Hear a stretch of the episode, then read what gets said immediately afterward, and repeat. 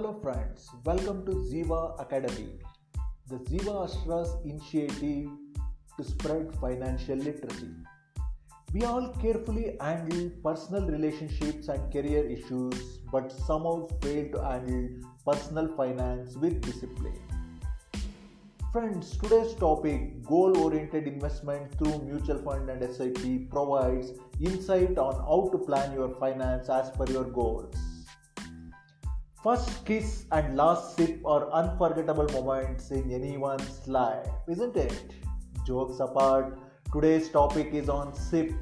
Hey, it's not your favorite beverage SIP, it is a systematic investment plan in mutual funds. Friends, before getting in depth about what is mutual funds and what is invest, systematic investment plan, first let us also understand and break a myth that is there among us. That is, we all consider savings and investments as one and the same. Savings and investments are not one and the same. Let us break this myth and proceed further.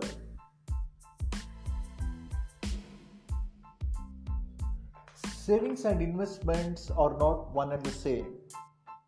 Why? Because if you have 1 lakh rupees saved in 2021, it would have depreciated to a lesser value in year 2025, 5 years down the lane.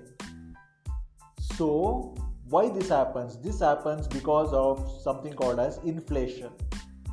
Friends i've introduced two terms here. One is called inflation and another one is called depreciation. What is inflation inflation is nothing but the decline in the purchasing power of a currency. So a currency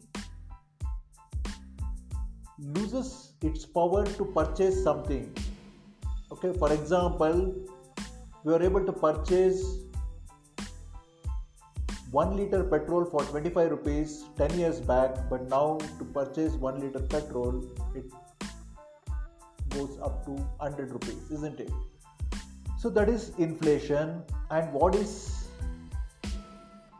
depreciation? Depreciation is the decline in the value of an asset. So money is also currency is also an asset. Its value decreases as years progress. So, if we take an example here, if you have 1 lakh rupee in year 2021 and inflation rate is 7%, then in one year down the lane, the 1 lakh rupee you have will devalue, get declined to 93,000 rupees.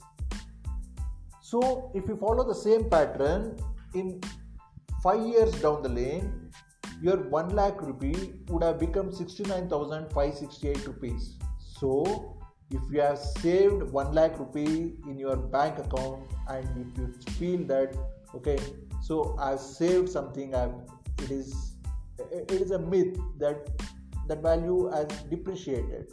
So this is where you should plan for investments. So there are various investment plans available. We'll discuss each one of them and then we'll get in detail about mutual funds and SIP. Why we should invest? Investment gives you a corpus for rainy days. It helps you to nurture financial discipline. Most importantly, it allows you to realize your financial goals. Now, what are the different investment products? We are not dealing with all of them, but four main categories we are taking here one is direct equity second one is mutual funds and sip third one is fixed deposits and last one is recurring deposits. Friends direct equity has high risk. Like you invest directly in the stock and trade market which has potential to beat inflation very high very high potential to beat inflation and return potential is also very high. Mutual funds and sip will discuss this in greater depth because this is the topic of today. And it also has high risk potential to beat inflation is also very high but return potential is moderately high and fixed deposits no risk potential to beat inflation I or nowadays due to bank interest coming down, we can't tell that it is, it is able to beat the inflation and okay return potential is moderately low. Recurring deposits no risk and it, potential to beat inflation is low and also return potential is low. So based on your risk appetite, you should choose which investment product you want. But when you are choosing investment product for example if you choose fixed deposit in current scenario which gives you 4.5% or 5% rate of interest then and if the inflation is 7% what is the use of investing in fixed deposit? This is where mutual funds and sip looks promising let us understand them in greater detail Is mutual fund and systematic investment plan one and the same? The answer is yes and no.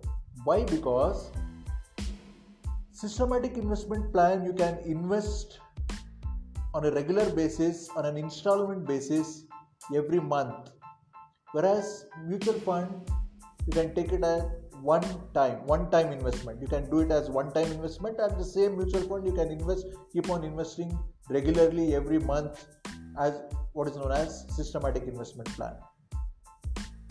And then when it comes to flexibility flexibility of systematic investment plan is high whereas flexibility with respect to mutual funds is low.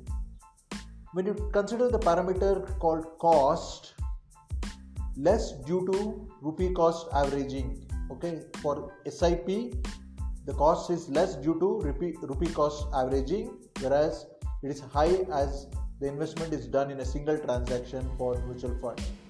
Volatility has less impact in SIP in the case of SIP and it has more impact in the case of mutual funds. If you are a salaried employee and if you are planning for some financial discipline, then systematic investment plan suits you so that every month you can keep investing. Now, let us also understand what are the parameters you should consider when you are opting for systematic investment plan.